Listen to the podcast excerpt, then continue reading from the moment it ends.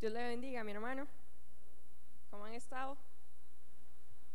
Ya hoy jueves, ya el cuerpo un poquito lo siente, ¿verdad? La semana trabajada, venimos un poco cansados, pero aquí estamos. Y gloria a Dios por cada uno de ustedes que está en esta noche acá, que ha perseverado en la palabra y que tiene esas ganas de seguir aprendiendo, porque hemos venido estudiando una secuencia de estudios y empezamos a, a ver el libro de los hechos. Hemos estado estudiando acerca del libro de los hechos y ya llevamos como siete, ocho jueves que hemos estado con el libro de los hechos. Antes de empezar, quiero aclarar algo que dije la semana pasada, el jueves pasado. Em, en los audios que manda la pastora, pues a veces uno que está aquí adelante no se da cuenta, pero escuchándolo, hubo una palabra que utilicé para referirme al Pentecostés y fue la palabra tabernáculo.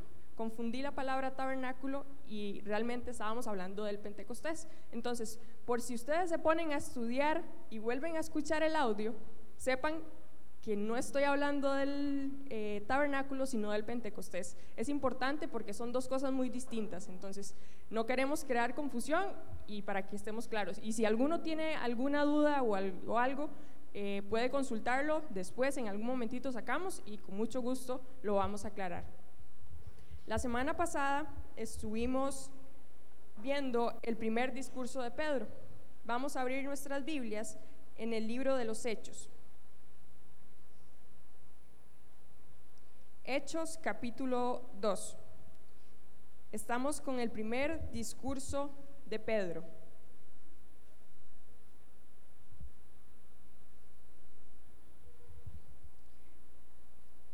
El primer discurso de Pedro, Hechos capítulo 2.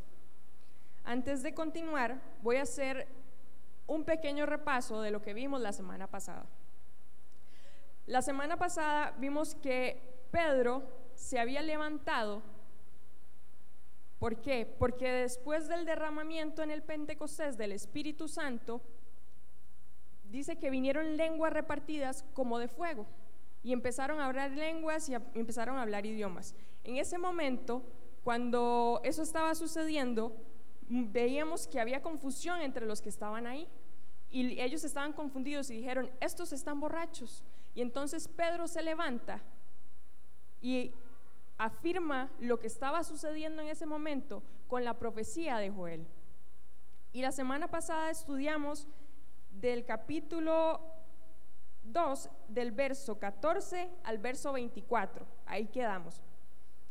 Y leíamos que en la profecía de Joel decía que en los postreros tiempos derramaré de mi espíritu sobre toda carne. Eso decía la profecía de Joel. Lo primero que vimos fue cuando iniciaban los postreros tiempos. Postreros significaban los últimos tiempos. Entonces, lo primero que aprendimos fue que los últimos tiempos comenzaron a partir de la venida de Jesucristo a la tierra y lo respaldamos con varios versículos. Luego vimos que el derramamiento del Espíritu Santo iba a venir sobre toda carne y leíamos en Gálatas que decía que ya no iba a haber griego, ni iba a haber judío, ni iba a haber hombre, ni mujer, ni varón, ni mujer, dice la palabra, ni esclavo, ni libre. Entonces veíamos que ya no había distinción entre los que estaban ahí, ya el derramamiento del Espíritu Santo no iba a ser reducido solo para el pueblo judío, solo para el pueblo de Israel. En ese momento vimos que se derramó el Espíritu Santo y la profecía de Joel se estaba cumpliendo en ese momento. La segunda parte de la profecía de Joel hablaba acerca de señales en el cielo, que iban a ser los acontecimientos antes del fin, como que el sol se iba a poner en tinieblas y la luna también, y leímos en el Apocalipsis y en Lucas que esto también estaba escrito. Y leíamos en el verso 23, 24 que Jesús, Pedro decía, Jesús, varón aprobado por Dios. Vamos a leer a partir de ahí. Hechos 2, capítulo 2, versículo 23. Vamos a volver a leer desde el 23. Dice, a este, entregado por el determinado consejo y anticipado conocimiento de Dios, prendisteis y matasteis por manos de Inicus, crucificándole, al cual Dios levantó, suelto los dolores de la muerte, por cuanto era imposible que fuese retenida por ella. Hay algo glorioso que nosotros podemos ver. La clase pasada nosotros vimos y estuvimos leyendo pasajes en el Antiguo Testamento y en el Nuevo Testamento para entender la profecía de Joel. Resulta que cuando Pedro estaba en ese momento, la Biblia estaba incompleta. Para nosotros ahora entender la palabra es muchísimo más fácil que en aquel momento. ¿Por qué? Porque, claro, nosotros ahora tenemos una concordancia que nos dice, este versículo está hablando de tal cosa, este versículo, y nos movemos a lo largo de la Biblia y así entendemos mejor la revelación que estaba dando en ese momento. Pero Pedro, solo el Espíritu Santo pudo habérselo revelado en ese momento, el cumplimiento de la palabra de la profecía de Joel. Solo el Espíritu Santo, porque la palabra, la Biblia aún en ese momento seguía incompleta. Entonces, eso es algo importante, porque vemos que la Biblia fue inspirada por Dios, revelada por el Espíritu Santo a los hombres que la escribieron. Y vemos que desde el principio, si leemos desde Génesis, Apocalipsis, tiene una afinidad y una concordancia en todo lo que dice. La Biblia no se contradice. La Biblia no se contradice. Y eso es glorioso. Y ahí vemos el poder del Espíritu Santo y de Dios en su perfecta voluntad actuando en su perfección.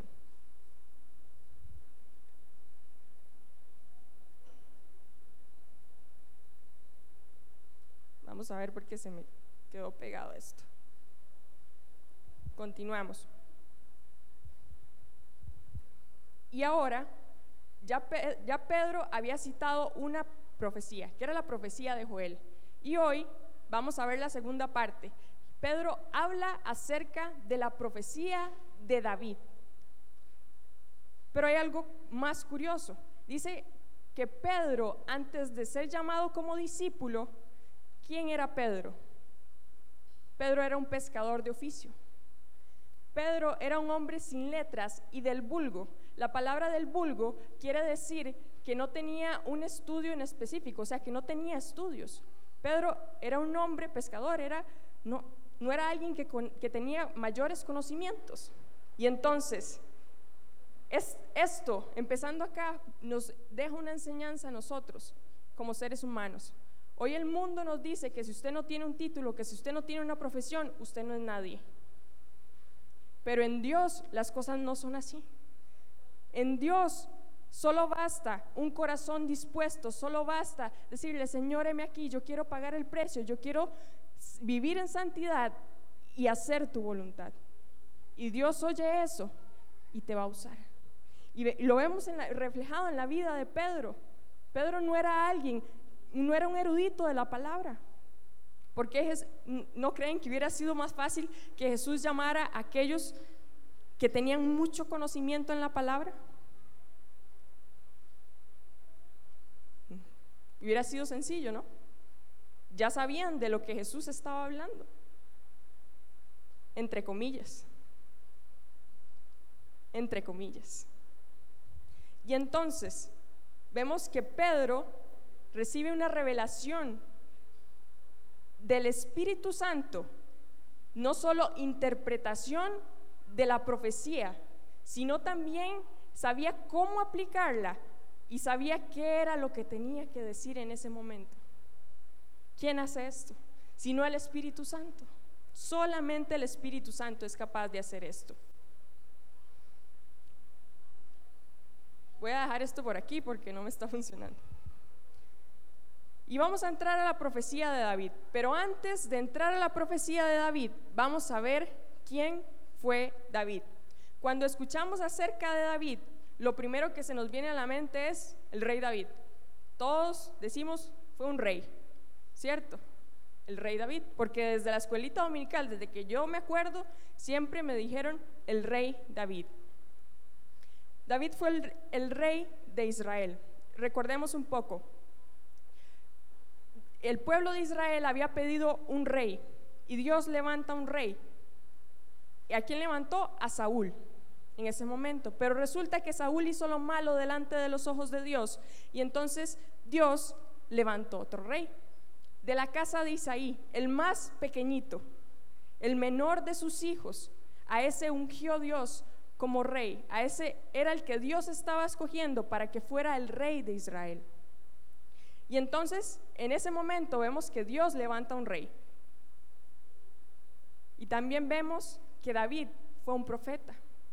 Lo vamos a ver en las profecías de los salmos. Hoy vamos a tocar unas dos o tres profecías que están escritas en el libro de los salmos. David también fue un profeta. Y también David fue un sacerdote. Tal vez para nosotros escuchar que David fue un sacerdote es algo nuevo. Pero lo vamos a ver a la luz de la palabra. Váyase a segunda de Samuel capítulo 6.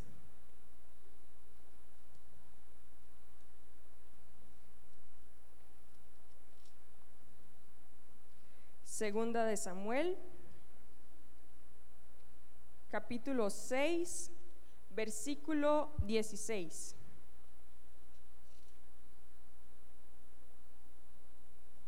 Segunda de Samuel, capítulo 6, versículo 16. Dice el, el, título de este, del versículo 12, dice, David trae el arca a Jerusalén. Y leemos a partir del verso 16. Cuando el arca de Jehová llegó a la ciudad, David, de David, aconteció que Mical, hija de Saúl, miró desde una ventana y vio al rey David que saltaba y danzaba delante de Jehová, y lo menospreció en su corazón. Metieron pues el arca de Jehová y la pusieron en un lugar en medio de una tienda que David había levantado. O sea, David le había construido un una tienda de campaña al arca del pacto. Entonces, continuamos leyendo. Dice, de una tienda que David le había levantado y sacrificó David holocaustos y ofrendas de paz delante de Jehová. Habíamos visto la semana pasada que solo alguien en el, Antiguo Testamento, en el modelo levítico, solo el sacerdote podía ofrecer sacrificio, ofrenda de sacrificio delante de Dios. Vemos ahora que quien lo está haciendo es David. ¿Ok? Dice, y cuando David había acabado de ofrecer los holocaustos y ofrendas de paz, dijo al pueblo en nombre de Jehová de los ejércitos, y repartió a todo el pueblo y a toda la multitud de Israel, así a hombres como a mujeres, a cada uno un pan y un pedazo de carne y una torta de pasas, y se fue todo el pueblo, cada uno a su casa. Volvió luego David para bendecir su casa, y saliendo Mical a recibirle a David, dijo, cuán honrado ha quedado hoy el rey de Israel, descubriéndose hoy delante de las criadas de sus siervos, como se descubre sin decoro un cualquiera. Resulta que David estaba contento porque el arca había llegado a Jerusalén. Y él empezó a danzar y acabamos de leer que él ofrecía sacrificios a Dios. Y cuando él estaba danzando, dice que quedó al descubierto. Seguro sus ropas se, cayeron y quedó descubierto delante de sus criadas. Y Mical, que era una de sus mujeres, era hija de Saúl, le dice, le dice, como se descubre sin decoro un cualquiera. Mical se estaba burlando de lo que David estaba haciendo, de cómo David había quedado. Pero vean lo que le responde David. Entonces David respondió a Mical, fue delante de Jehová, quien me eligió en presencia de tu padre y de toda tu casa para constituirme por príncipe sobre el pueblo de Jehová, sobre Israel. Por tanto, danzaré delante de Jehová y aún me haré más vil que esta vez y seré bajo a tus ojos, pero seré honrado delante de las criadas de quien has hablado. David estaba contestando le estaba diciendo, a mí eso no me interesa, estoy danzando para Dios. David dice la palabra que fue un hombre conforme al corazón de Dios. Y vea lo que dice el versículo 23, y Mical, hija de Saúl, nunca tuvo hijos hasta el día de su muerte. ¿No creen que le salió caro el haberse burlado de David, de lo que David estaba haciendo? Porque Dios estaba respaldando el tabernáculo que había levantado David. No vamos a profundizar en esto porque más adelante, en los capítulos de los Hechos, más adelante vamos a hablar porque hay una palabra que dice que Dios levantará el tabernáculo caído de David. Y vamos a ver por qué se cambia el modelo de Moisés que había sido establecido, que lo vimos la semana pasada, que el pueblo de Israel se regía por un rey, por un profeta y por un sacerdote. Los reyes gobernaban civilmente al pueblo de Israel. Los profetas eran la voz del pueblo, eran los que movían al pueblo a la conciencia. Y el sacerdote era quien ofrecía sacrificios delante de Dios para pedir el perdón del pecado del pueblo. Y estamos viendo que David viene y cambia ese modelo. Entonces, más adelante vamos a estudiar esto, pero es para que ustedes tengan claro por qué se dice que David fue un sacerdote. Vamos a volver al libro de los Hechos. Como les dije la semana pasada, dejemos el separador en el libro de los Hechos, porque vamos a estar leyendo varios versículos y vamos a tener que estarnos devolviendo. Hechos, estamos leyendo Hechos capítulo 2 y vamos a leer el versículo 25. Ahora sí, sabiendo quién fue David, teniendo un panorama un poco más claro, vamos a leer acerca de la profecía de la cual estaba hablando Pedro. Dice el verso 25, porque David dice de él. Leíamos hace un momento el verso 23 y el verso 24, donde Pedro estaba hablando de quién? De Jesús. Entonces, pero David, Pedro está diciendo, pero David dice de él. ¿De quién va a hablar David? De Jesús. Eso es algo que tenemos que tener claro para poder entender esta profecía. ¿Por qué? Porque vamos a ir viendo más adelante que esta profecía está escrita en los Salmos en el capítulo 16, pero del versículo 1 al versículo 7 David estaba hablando de él, pero a partir del versículo 8 al versículo 11 ya no estaba hablando de él. Entonces, cuando leemos el, el Salmo 16, nosotros podemos tender a confundirnos y pensar que David estaba hablando de sí mismo, pero no es así. Y lo vamos a ir viendo despacito y con buena calma, porque vamos a tener que hasta leerlo dos veces, ya van a ver por qué. Continuemos, dice, porque David dice de él, de Jesús. David va a hablar de Jesús. Entonces dice, veía al Señor siempre delante de mí porque está a mi diestra, no seré conmovido. ¿Quién veía al Señor delante de él? No, no fue David. nos devolvemos otra vez, dice, porque David dice de él, está hablando de Jesús, de Jesús. Ok, entonces, dijo Jesús, veía al Señor siempre delante de mí. Esta profecía que, que, David estaba hablando se refería a Jesucristo. Jesucristo, veamos ahora que David estuvo mil años antes de Cristo, mil años antes de Cristo. Y vamos a ver lo asombroso de esta profecía, que mil años fue revelada a David, al profeta David. Y veía a Jesús, al Señor siempre delante de mí. Son esto refleja lo que Jesucristo iba a vivir aquí en la tierra. Jesús decía, todo el tiempo que yo estuve en la tierra, veía al Señor siempre delante de mí. Vamos a ver Lucas 5, 16. Lucas capítulo 5, versículo 16.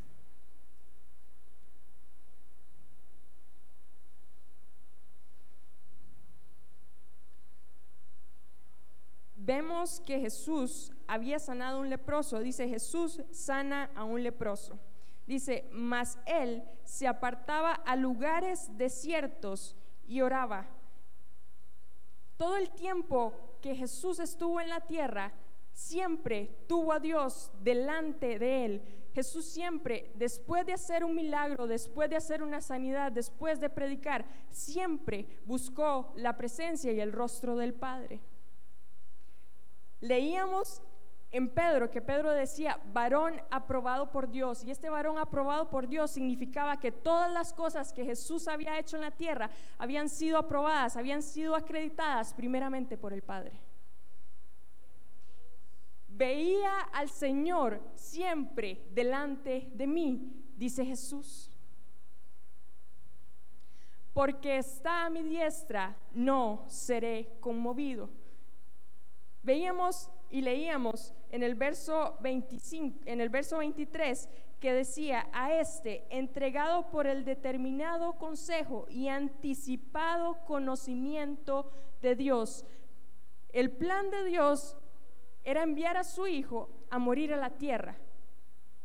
Y desde que Jesucristo bajó a la tierra y se hizo hombre, ya él sabía cuál era el plan que iban a seguir.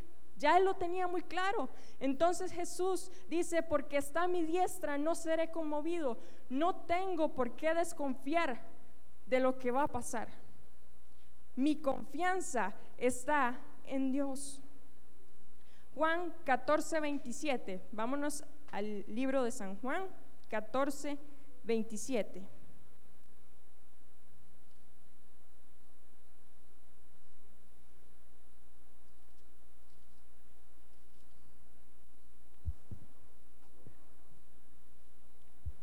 Juan capítulo 14, versículo 27. Jesucristo se hizo carne, así como usted y yo, se hizo hueso. Él sentía el mismo dolor que nosotros como humanos sentimos. Usted puede imaginar, porque Jesucristo ya conocía hacia dónde él iba. Jesucristo sabía que él iba a morir en una cruz porque ya vimos que por el anticipado conocimiento de Dios ya el plan estaba trazado. Usted se puede imaginar cómo Cristo vivió 30 años aquí en la tierra sabiendo que iba a tener que sufrir en una cruz, sabiendo que iba a recibir dolor, o usted cree que por ser Dios, por ser el Hijo de Dios, los latigazos que le dieron, la corona de espinas que le pusieron, los clavos que clavaron en sus manos, no le iban a doler.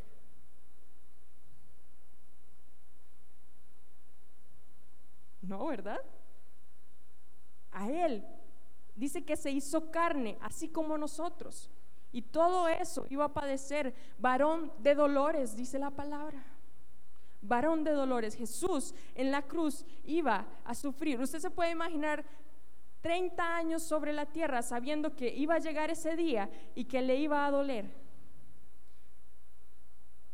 Jesucristo tenía la fortaleza del Padre y tenía una paz que nosotros no comprendemos, que nuestra cabeza y nuestra mente finita no entiende. Pero vea lo que dice Juan 14, el versículo 27. La paz os dejo, mi paz os doy, yo os la doy, yo no os la doy como el mundo la da, no se turbe vuestro corazón, ni tenga miedo porque está a mi diestra, no seré conmovido. Usted se puede imaginar la paz que estaba experimentando nuestro Señor Jesucristo, hecho hombre aquí en la tierra. Y esa era la paz que nos estaba prometiendo, esa paz que nosotros no entendemos, porque si a mí me dicen que mañana van a llegar y me van a apuntar con una pistola y voy a quedar moribunda y me va a doler, mi hermano, perdón, pero por más espiritual que usted sea, usted pasa afligido. Pero Jesucristo tuvo paz. Tenía la seguridad y la certeza de que no sería conmovido. Vamos a leer esta profecía, esto que estamos leyendo, porque estamos en el libro de los Hechos. Recordemos que el libro de los Hechos fue escrito por Lucas. Esto que estamos leyendo fue escrito por Lucas, pero fue dicho por Pedro. Pero ya estaba escrito por el rey David. Vamos al Salmo 16. Salmo capítulo 16.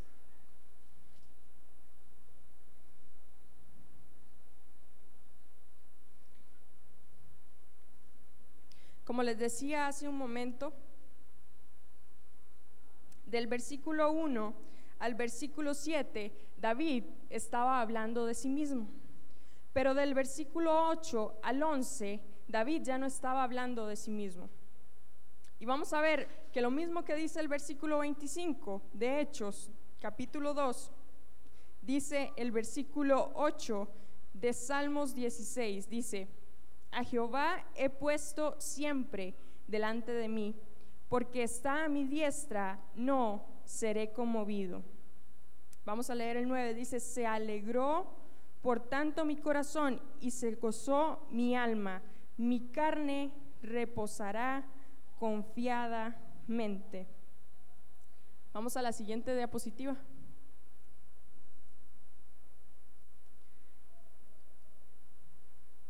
el verso 26 de Hechos 2, agarre su separador y devuélvase un momentito.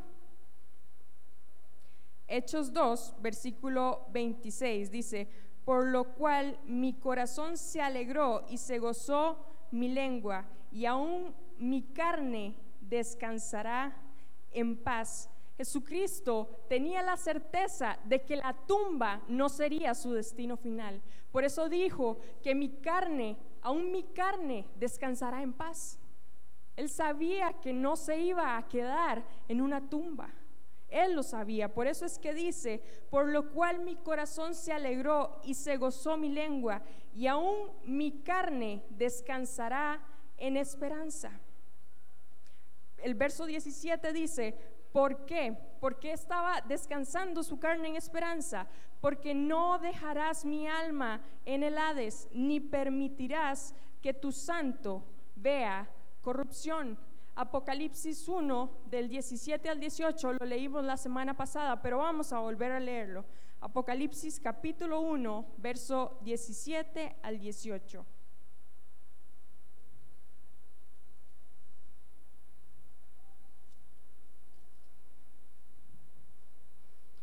Apocalipsis capítulo 1, versículo 17 al 18. Dice la palabra de Dios, cuando le vi, caí como muerto a sus pies, y él puso su diestra sobre mí, diciéndome, no temas, yo soy el primero y el último, el que vivo y estuve muerto, mas he aquí vivo por los siglos de los siglos, amén y tengo las llaves de la muerte y del Hades. El verso 27 dice, porque no dejarás mi alma en el Hades. Jesucristo sabía que ese no era su destino final. Las llaves de la muerte y del Hades le fueron entregadas. Y veíamos que Jesucristo ya tenía el conocimiento de esto porque por el anticipado conocimiento de Dios, el plan ya lo conocía, ya sabía por lo que había de pasar. Y vemos que esto lo está escribiendo David. David. A David le, estaba siendo revelado lo que acontecería mil años después de que esto había sido escrito. Otra profecía más que vemos cumplirse en la palabra. Continuamos en el verso 28 de Hechos 2. Me hiciste conocer los caminos de la vida, me llenarás de gozo con tu presencia. Me hiciste conocer los caminos de la vida. El Padre, Dios, le revela a su Hijo cuál iba a ser ese camino. Y su Hijo baja a la tierra y nos revela a nosotros cuál iba a ser ese camino. Porque dice la palabra, yo soy el camino, la verdad y la vida. Nadie viene al Padre si no es por mí. Me hiciste conocer los caminos de la vida, me llenarás de gozo en tu presencia. El Salmo 16 el versículo 11.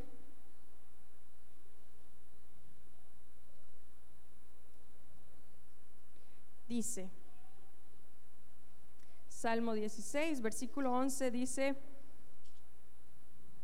me mostrarás la senda de la vida, en tu presencia hay plenitud de gozo, delicias a tu diestra para siempre, para siempre a tu diestra hay delicias, hay plenitud de gozo. Jesucristo es el que fue, el que es y el que será por los siglos de los siglos. A veces nos cuesta entender un poco esto, mi hermano, pero que el Espíritu Santo en esta noche traiga revelación a nuestras vidas y nos ilumine para poder entender la palabra. ¿Sabe, mi hermano? La palabra de Dios a veces es un poco profunda y, y a veces eh, la leemos y la leemos y no entendemos. O creemos que dice algo y realmente no dice eso, dice otra cosa. Pero tenemos al Espíritu Santo que nos revela cuál es la verdad. Y esa verdad nos va a hacer libres. Esa verdad produce en nosotros libertad y gozo. Y en esta noche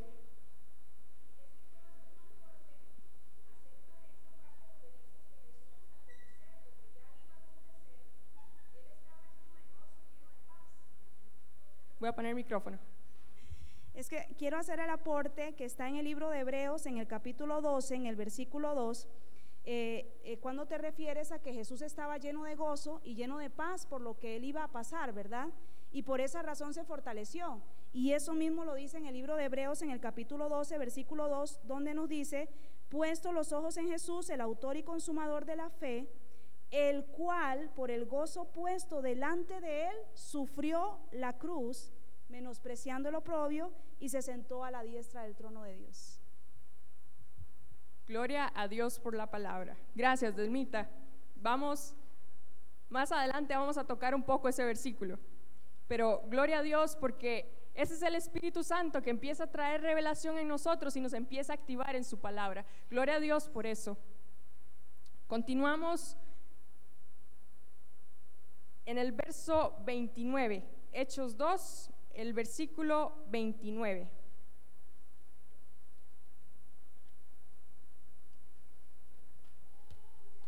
Hechos capítulo 2, verso 29. Dice, varones hermanos, se os puede decir libremente del patriarca David, que murió y fue sepultado, y su sepulcro está con nosotros hasta el día de hoy. ¿Qué estaba diciéndoles Pedro? Pedro les estaba diciendo, David no se refiere a él, no está hablando con él, porque si ustedes van ahorita a la tumba de David, David fue sepultado en el monte de Sión, donde normalmente se sepultaban a los reyes. Pedro les estaba diciendo, si ustedes van y abren la tumba de David, van a encontrar sus restos ahí.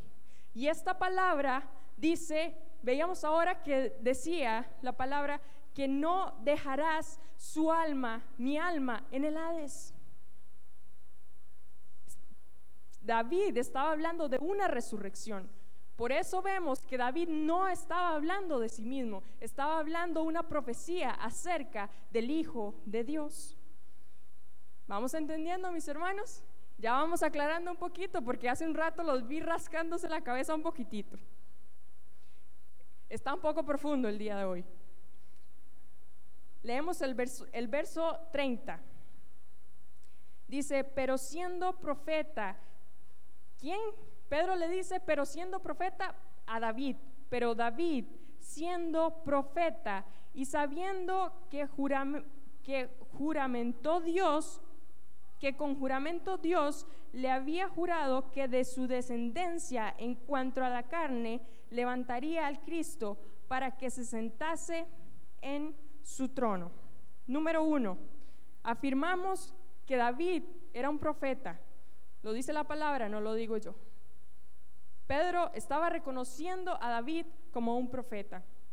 Y dice, y sabiendo que con juramento Dios le había jurado a David que de su descendencia iba a levantar a el Cristo. Vamos a leer cuándo y cómo Dios le hizo este juramento. Vámonos a segunda de Samuel, capítulo 7, versículo 12 al 16. Segunda de Samuel, capítulo 7, verso 12 y 16.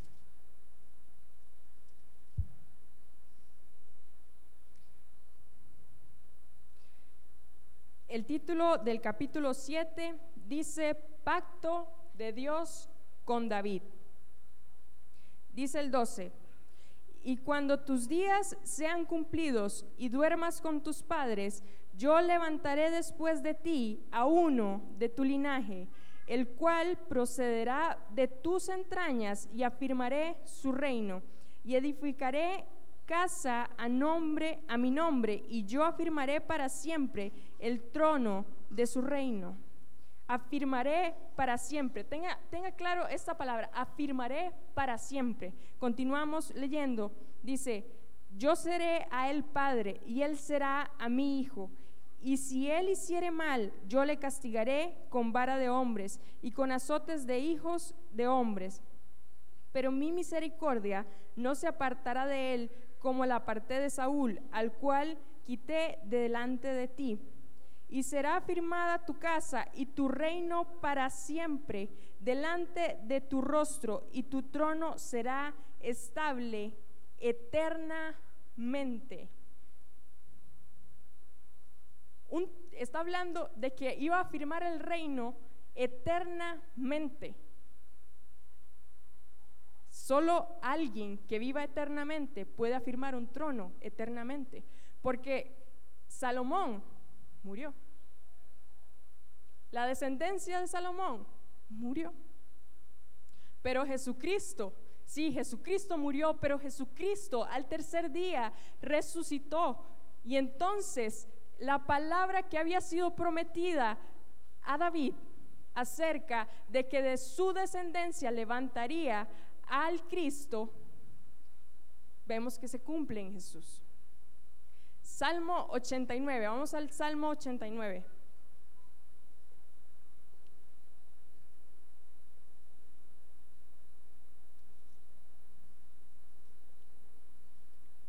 Salmo capítulo 89, del versículo 3 al 4. El título del Salmo 89 dice, Pacto de Dios con David. Dice el 3, hice pacto con mi escogido y juré a David mi siervo diciendo, para siempre confirmaré tu descendencia y edificaré tu trono por todas las generaciones. Y entonces vemos que Pedro les estaba diciendo a los que estaban allí, Jesucristo tenía que venir del linaje de David. Y vemos que la profecía se estaba cumpliendo en ese momento.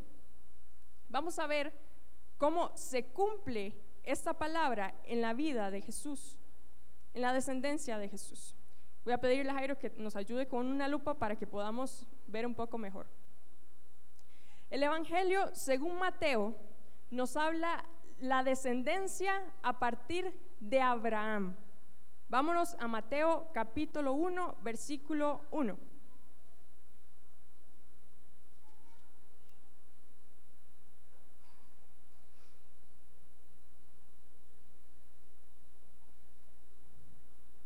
Mateo capítulo 1, versículo 1. Dice, genealogía de Jesucristo. Y el, el versículo 1 dice, libro de la genealogía de Jesucristo, hijo de David, hijo de Abraham. Y ahí lo puede leer usted, mi hermano. Ahí está uno a uno, después de Abraham, los descendientes hasta llegar a Jesucristo. Mateo nos aporta algo importante. Desde Abraham hasta David hay 14 generaciones. Y desde David hasta Jesús, ¿ustedes cuántos creen que hay? 14. ¿Coincidencia? No. Perfección en la palabra de Dios. 14 descendientes a partir de, Abraham a David y de David hasta llegar a Jesucristo. Hay 14 generaciones también. Y, la vemos, y vemos el cumplimiento de la palabra. Otro que nos habla acerca de la genealogía de Jesucristo es Mateo, eh, perdón, Lucas.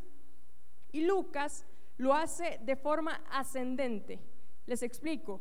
Descendente es cuando yo tengo hijos, yo creo mi descendencia. De, mí hacia adelante se va a generar mi descendencia. Pero si yo no tengo hijos, no hay descendencia. Pero de mí para atrás se le llama ascendencia. Entonces Lucas nos relata la ascendencia de Jesucristo. Vámonos a Lucas capítulo 1, versículo 1. Antes de leer la descendencia. Vamos a Lucas capítulo 1, versículo 1.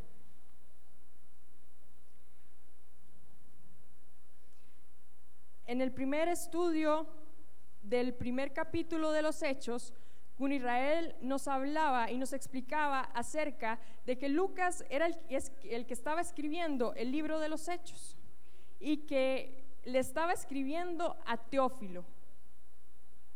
Y nos habló del primer tratado y nos explicó que el primer tratado era el libro de Lucas. En el libro de los Hechos está escrito en el capítulo 1. Y ahora vemos lo que Lucas en el capítulo 1 dice, dedicatoria a Teófilo, puesto que ya muchos han tratado de poner en orden la historia de las cosas que entre nosotros han sido ciertísimas, le dice Lucas a, Teófilo, las cosas han sido entre nosotros ciertísimas, tal como nos la enseñaron los que desde el principio lo vieron con sus ojos y fueron ministros de la palabra. Me ha parecido también a mí, después de haber investigado con diligencia todas las cosas desde su origen, escribiéndotelas por orden, oh excelentísimo Teófilo, para que conozcas bien la verdad de las cosas en las cuales has sido instruido. Vemos cómo Lucas dice, yo con diligencia, yo me he dado la tarea de que las cosas queden claras y queden escritas. Mi hermano, es que todo lo que está escrito en la palabra, en la Biblia, tiene un propósito y toda la palabra nos dice algo, hasta el libro de crónicas. Porque usted se, sienta a leer crónicas y crónicas le empieza a decir a usted, y el nombre de tal y aquel fue tal, y, y es mucho relato, y uno dice, ¿y para qué me sirve esto? Si no supiéramos de dónde desciende Jesucristo, no podríamos decir que es el Hijo de Dios. Porque había una palabra profética y una revelación que había sido dada a David que debía cumplirse en la persona de Cristo. Jesús tenía que tener credenciales de que venía de la descendencia de David. Y Lucas nos escribe algo aún más asombroso. Váyase más adelante a Lucas 3, 23.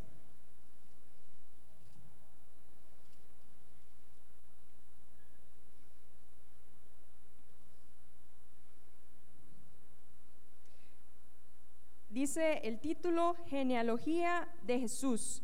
El verso 23 dice, Jesús mismo, al comenzar su ministerio, era como de 30 años, hijo, según se creía, de José, hijo de Elí. Y ahí empieza, vemos aquí como está Jesucristo, está José, está Elí, iba para atrás. Por eso el libro de Lucas nos habla acerca de la ascendencia de Jesucristo, o sea, de Jesucristo hacia atrás. Y hay algo que nos aporta Lucas. En el versículo 38 dice, hijo de Enoch, hijo de Sec, hijo de Adán, hijo de Dios. Imagínense Lucas de verdad con diligencia indagó, buscó, se informó y quiso dejar todo muy claro y muy establecido. Porque imagínense, hasta Adán llegó la descendencia, llegó el registro de la ascendencia de Jesucristo. Es impresionante los detalles que nos aporta la escritura para poder ver el cumplimiento de la palabra de David. Vamos a continuar leyendo el libro de los Hechos. Leíamos el verso 30, dice, pero siendo profeta y sabiendo que con juramento Dios le había jurado que de su descendencia en cuanto a la carne levantaría al Cristo para que se sentase en su trono. Y lo acabamos de ver según la genealogía que estaba escrita en Mateo y Lucas. El verso 35 de Hechos capítulo 2 dice, perdón, 30, quedamos en el 30, en el verso 31, dice, viéndolo antes, ¿quién lo vio antes? David. Pedro dice, viéndolo David antes, habló de la resurrección de Cristo, que su alma no fue dejada en el Hades, ni su carne vio corrupción. La revelación había sido traída a David y David estaba diciendo, lo había visto antes y dice, y su carne no vio corrupción. ¿Cómo es eso? Este estuche en el que nosotros vivimos, que se llama cuerpo, se deteriora. Cuando las personas mueren, el cuerpo entra en un estado normal, que es un estado de descomposición. El cuerpo se descompone, el cuerpo es un cuerpo corruptible, se daña, se enferma pero dice que su cuerpo no vio corrupción, no alcanzó a ver corrupción en el cuerpo de Cristo porque al tercer día resucitó. Jesucristo fue un hombre perfecto y su cuerpo no vio corrupción. Eso es lo que dice. Y el verso 32 dice, a este Jesús resucitó Dios, de los cuales todos nosotros somos testigos. ¿Recuerdan ustedes a cuántas personas se les apareció Jesús después de haber resucitado? ¿Ya no se acuerdan? Ah, ¿estamos bien? 500 personas, dice la palabra, como 500 personas después de haber resucitado. Y aquí le estaba diciendo en el verso 32 Pedro, a este Jesús resucitó Dios de los cuales todos nosotros somos testigos. En ese momento estaban los doce. En ese momento los doce le habían visto resucitado a Jesucristo y ellos eran testigos de que eso era verdad. Ellos tenían fundamentos para decirle a la gente que estaba en ese momento que Jesucristo había resucitado de los muertos. Y eso era lo que Pedro les estaba diciendo en este momento. Leemos el verso 33. Dice, así que, exaltado por la diestra de Dios y habiendo recibido del Padre la promesa del Espíritu Santo, ha derramado esto por nosotros. Así que, exaltado por la diestra de Dios. Filipenses 2.9. Vamos a Filipenses.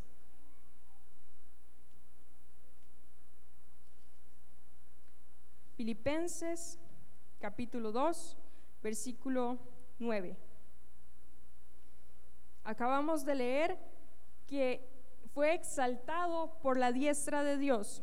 Y Filipenses capítulo 2, verso 9 nos dice, por lo cual Dios también le exaltó hasta lo sumo, hasta lo más alto, y le dio un nombre que es sobre todo nombre, para que en el nombre de Jesús se doble toda rodilla de los que están en los cielos y en la tierra y debajo de la tierra, y toda lengua confiese que Jesucristo es el Señor para gloria del Padre.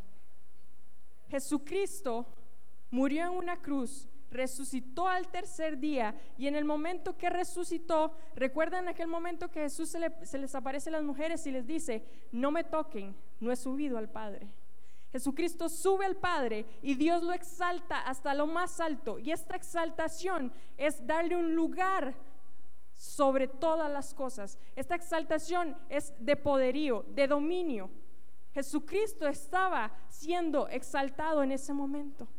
Todo el dominio le estaba siendo entregado. Y por eso dice, así que exaltado por la diestra de Dios y habiendo recibido del Padre, una vez que Jesucristo sube, el Padre lo exalta. Jesucristo dijo, a los discípulos, no se vayan de aquí, porque la promesa del Padre viene sobre ustedes. Y eso, les y eso le estaba diciendo Pedro en el verso 33 y dice, y habiendo recibido del Padre la promesa del Espíritu Santo, ha derramado esto que vosotros veis y oís. Recordemos qué estaba pasando en el Pentecostés. Habían sido repartidos lenguas como de fuego las lenguas las escuchamos, pero no las vemos. ¿Qué estaban viendo? El fuego del Espíritu Santo había sido visible a los ojos de todos los que estaban ahí.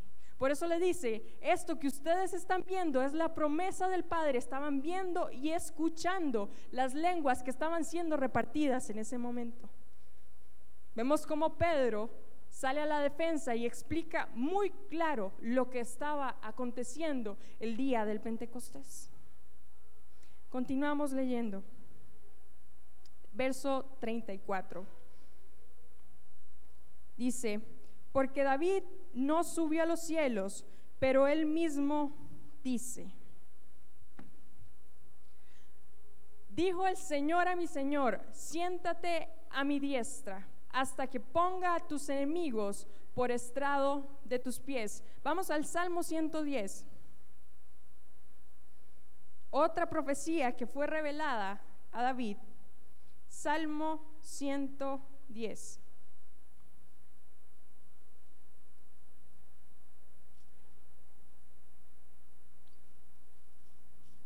Salmo 110, el versículo 1 dice, Jehová dijo a mi Señor, siéntate a mi diestra hasta que ponga a tus enemigos por estrado de tus pies.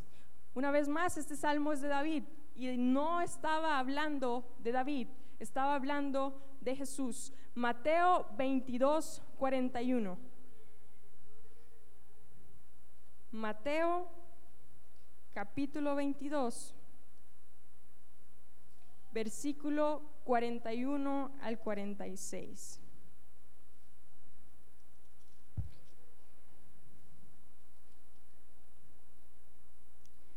dice el título de su Biblia, ¿de quién es hijo el Cristo? Y estando junto, juntos los fariseos, Jesús les preguntó, diciendo, ¿qué pensáis del Cristo? ¿De quién es hijo? Le dijeron, los fariseos le contestaron, de David.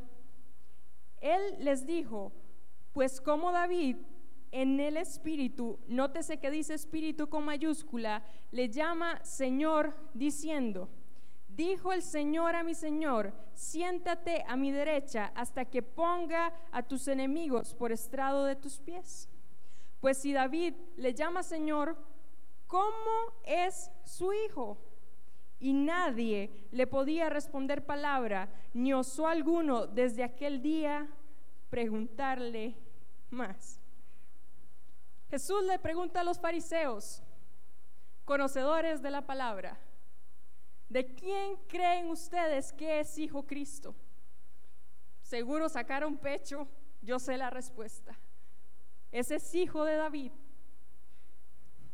Y Jesús les dice, David en el Espíritu dijo, dijo el Señor a mi Señor, siéntate a mi diestra hasta que ponga tus enemigos por estrado de tus pies. Y Jesús les pregunta, ¿cómo es que si el Cristo es hijo de David, David le llama Señor?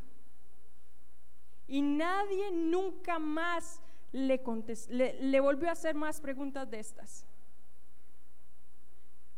Yo imagino que el maní de los fariseos les explotó. No entendieron de qué estaba hablando. Pero hoy nosotros sí entendemos de qué estaba hablando. Vamos a leer primera de Pedro 3, 22.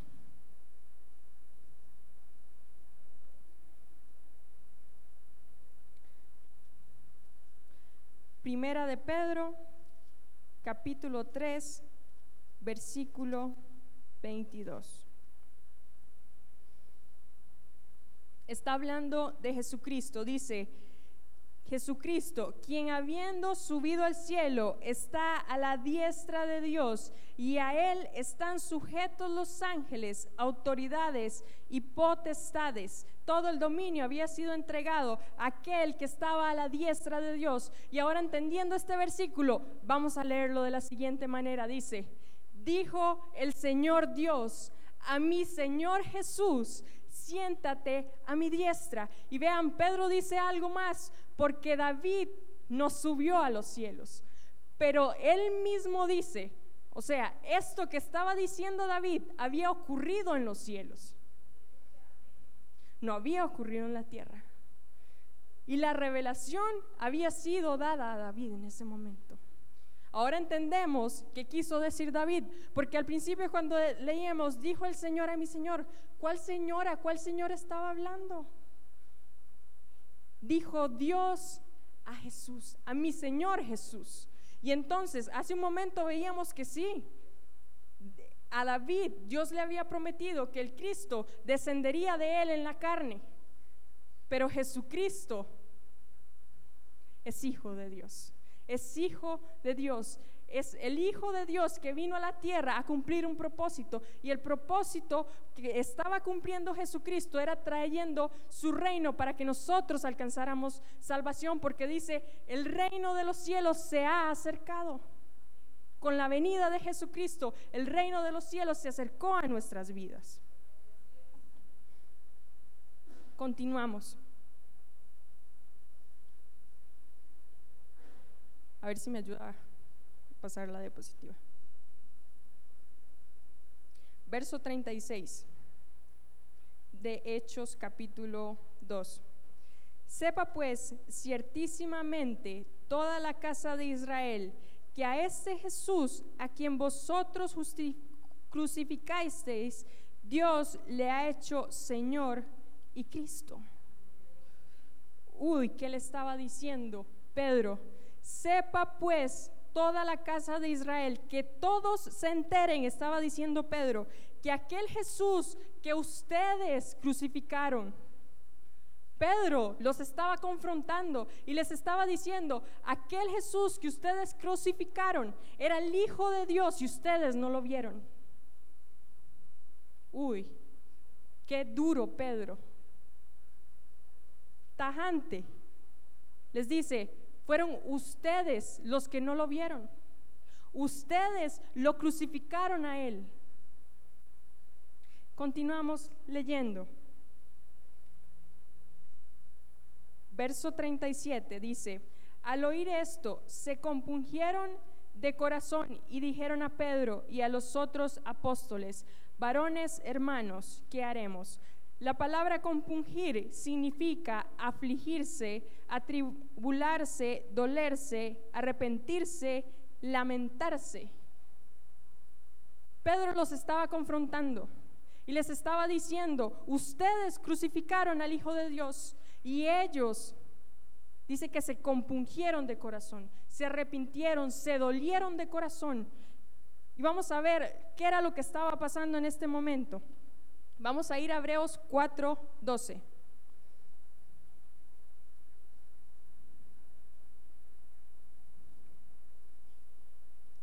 Hebreos 4, capítulo 4, versículo 12. Dice, porque la palabra de Dios es viva y eficaz y más penetrante que toda espada de dos filos y penetra hasta partir el alma y el espíritu y las coyunturas y los tuétanos y discierne los pensamientos y las intenciones. Entonces, ¿qué había pasado? Pedro había soltado la palabra, los había confrontado y el Espíritu Santo había venido. Y la palabra que es viva y eficaz había penetrado como una espada de doble filo. La espada de doble filo es que tiene filo por arriba y filo por abajo. Y dice que cuando esa espada entra, corta todo. el hueso, las coyunturas, hasta el alma penetra esa espada. La palabra de Dios es viva y es eficaz. Y en ese momento estábamos, viendo cómo esa palabra estaba surtiendo efecto. Juan 16 del 7 al 8.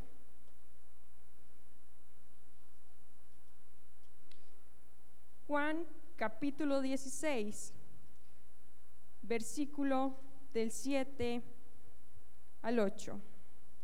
Dice, pero yo os digo la verdad, que os conviene que yo vaya, porque si no me fuere, el consolador no vendría a vosotros, mas si me fuere, os lo enviaré.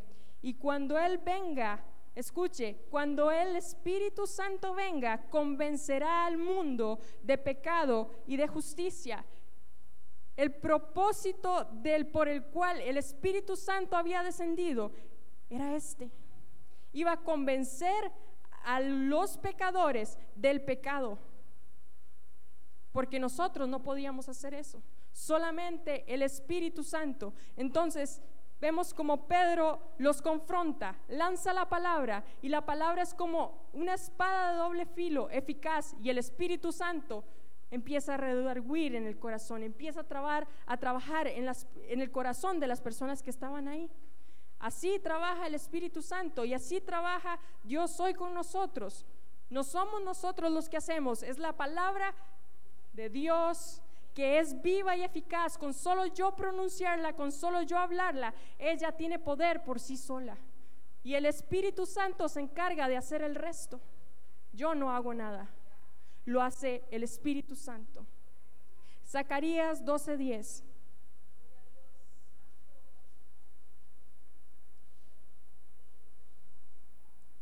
Zacarías, otro profeta menor.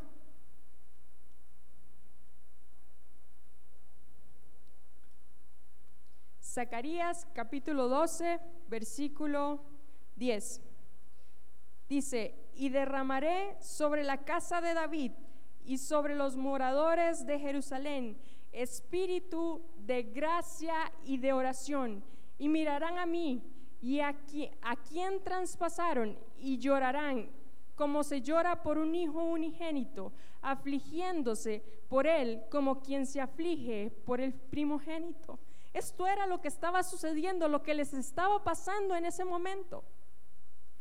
Y dice Jesús, y derramaré espíritu de gracia. Esa gracia es en la que vivimos el día de hoy.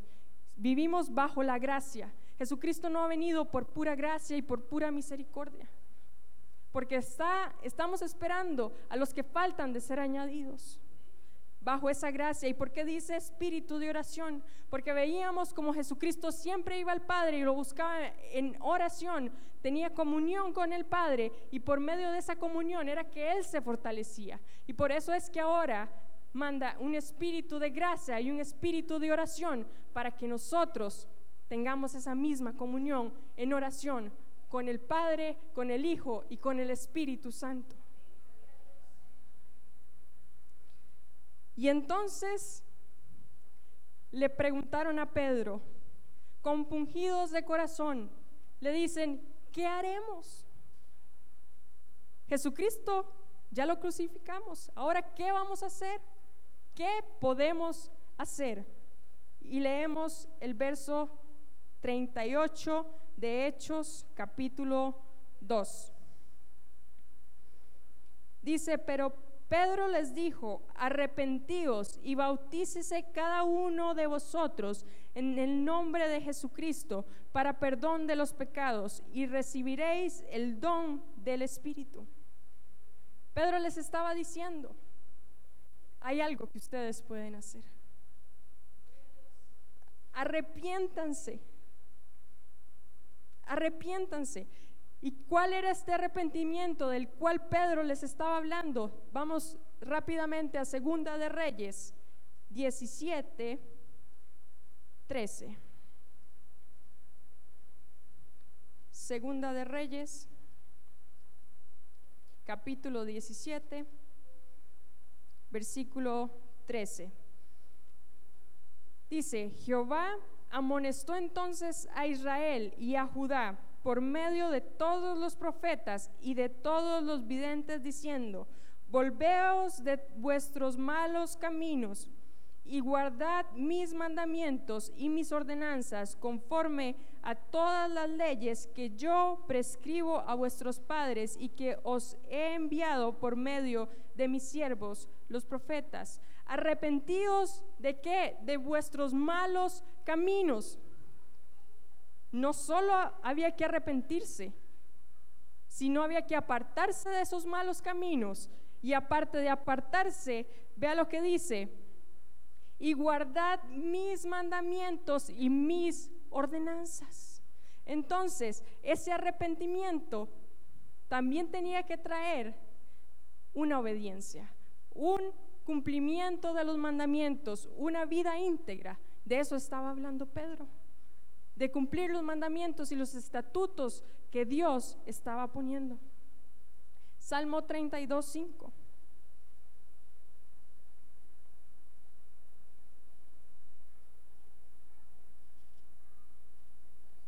Salmo capítulo 32, versículo 5 dice, mi pecado te declaré y no encubrí mi iniquidad. Dije, conforme mis transgresiones a Jehová, tú perdonarás la maldad de mi pecado.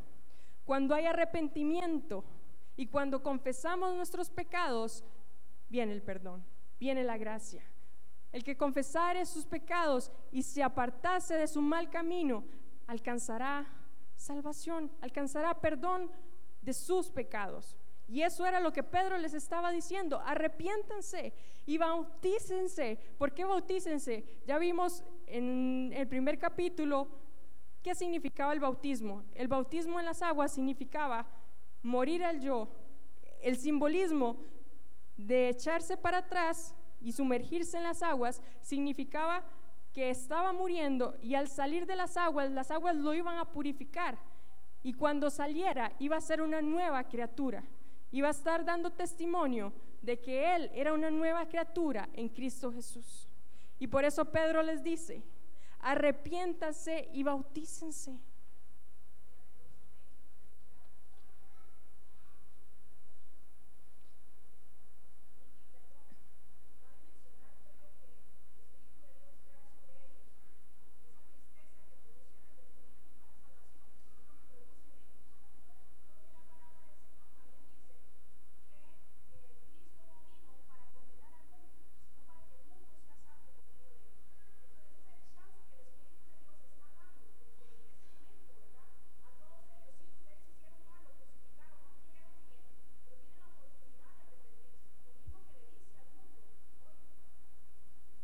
Así es. Y este es el primer mensaje de la iglesia primitiva. Arrepiéntanse, así de esta gente, arrepiéntanse y vengan a los pies de Cristo para que alcancen salvación. Eso era lo que Pedro les estaba diciendo. Pedro no adornó la palabra. Pedro no salió y les dijo, porque de tal manera amó Dios al mundo que dio a su Hijo unigénito. No, Pedro les dijo, ustedes lo crucificaron. Es culpa de ustedes lo que acaba de pasar. Arrepiéntanse. Qué duro, Pedro.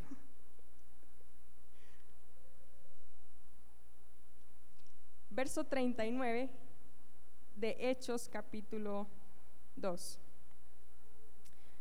Porque para vosotros es la promesa y para vuestros hijos y para todos los que están lejos, por cuantos el Señor, para cuantos el Señor nuestro Dios llamare. Y con otras muchas palabras testificaba y les exhortaba diciendo, sed salvos de esta perversa generación. La palabra les estaba diciendo Pedro, la palabra es para todos, para el que Dios llame, para ese es, para que sean salvos, para que la salvación llegue hoy hasta nuestras casas. Y veíamos en Gálatas como ya no había distinción entre griego y judío, ya era para todos, para todos nosotros. Fuimos adoptados como pueblo suyo. Y gracias a eso, la gracia de Dios llegó a nosotros. La misericordia de Dios se extendió para nosotros y ese era el mensaje que Pedro le estaba dando. La iglesia primitiva se estaba fundamentando en eso. Ya no vemos a muchas iglesias predicando esto. No vemos muchas iglesias predicando acerca del arrepentimiento. Vengan a Cristo. Y los confrontan y les dicen, ustedes están en pecado, vengan a Cristo. Ahora se habla de prosperidad, se habla de economía, se habla de cómo llevar adelante el matrimonio. Pero ¿qué era lo que estaba hablando la iglesia primitiva? Pedro centró su mensaje en la persona de Jesucristo. Pedro exaltó primeramente a Jesucristo. Les dijo con maravillas y prodigios, varón aprobado por Dios, intachable. Ese fue Jesús. Y después de que les dijo quién fue Jesús, ahí sacó la espada y le cortó la cabeza a todo el mundo. Ese fue Pedro. Y leemos el verso 41. Dice, así que los que recibieron su palabra fueron bautizados y se añadieron aquel día como tres mil personas. En el Pentecostés eran 120. De 120 la iglesia primitiva estaba pasando a tres mil personas. Obra del Espíritu Santo. Y así la iglesia empezó a expandirse y el Evangelio empezó a tomar forma y empezó a ser llevado, vamos a ir viendo, a la luz de la palabra, eh, conforme vayamos avanzando en el libro de los hechos, vamos a ir viendo cómo se fue expandiendo el Evangelio y cómo fue creciendo y cómo gracias a eso llegó hoy a nosotros y gracias a eso la verdad la tenemos hoy nosotros aquí. Termino con este versículo, dice el poder del Evangelio. Romanos 1.16 dice, porque no me avergüenzo del Evangelio, porque es poder de Dios para salvación a todo aquel que cree, al judío primeramente y también al griego. No me avergüenzo del poder de Dios. El poder de Dios que está en nosotros por el Espíritu Santo. Recuerde usted ¿quién es el que mora en usted? El Espíritu Santo, que es un espíritu poderoso, que es un espíritu, mi hermano, usted no tiene idea de lo que el Espíritu Santo puede hacer, de la magnitud del poder que el Espíritu Santo tiene y que se nos ha dado ese poder a nosotros. Gloria a Dios por el mensaje de hoy, mis hermanos. Vamos a seguir estudiando el próximo jueves, porque no hemos terminado el capítulo 2, mis hermanos. Todavía no hemos terminado, pero vamos a seguir aprendiendo de su palabra. Siga viniendo, mi hermano, yo le insto a que siga viniendo, porque hemos estado aprendiendo rico la palabra de Dios. Pastor.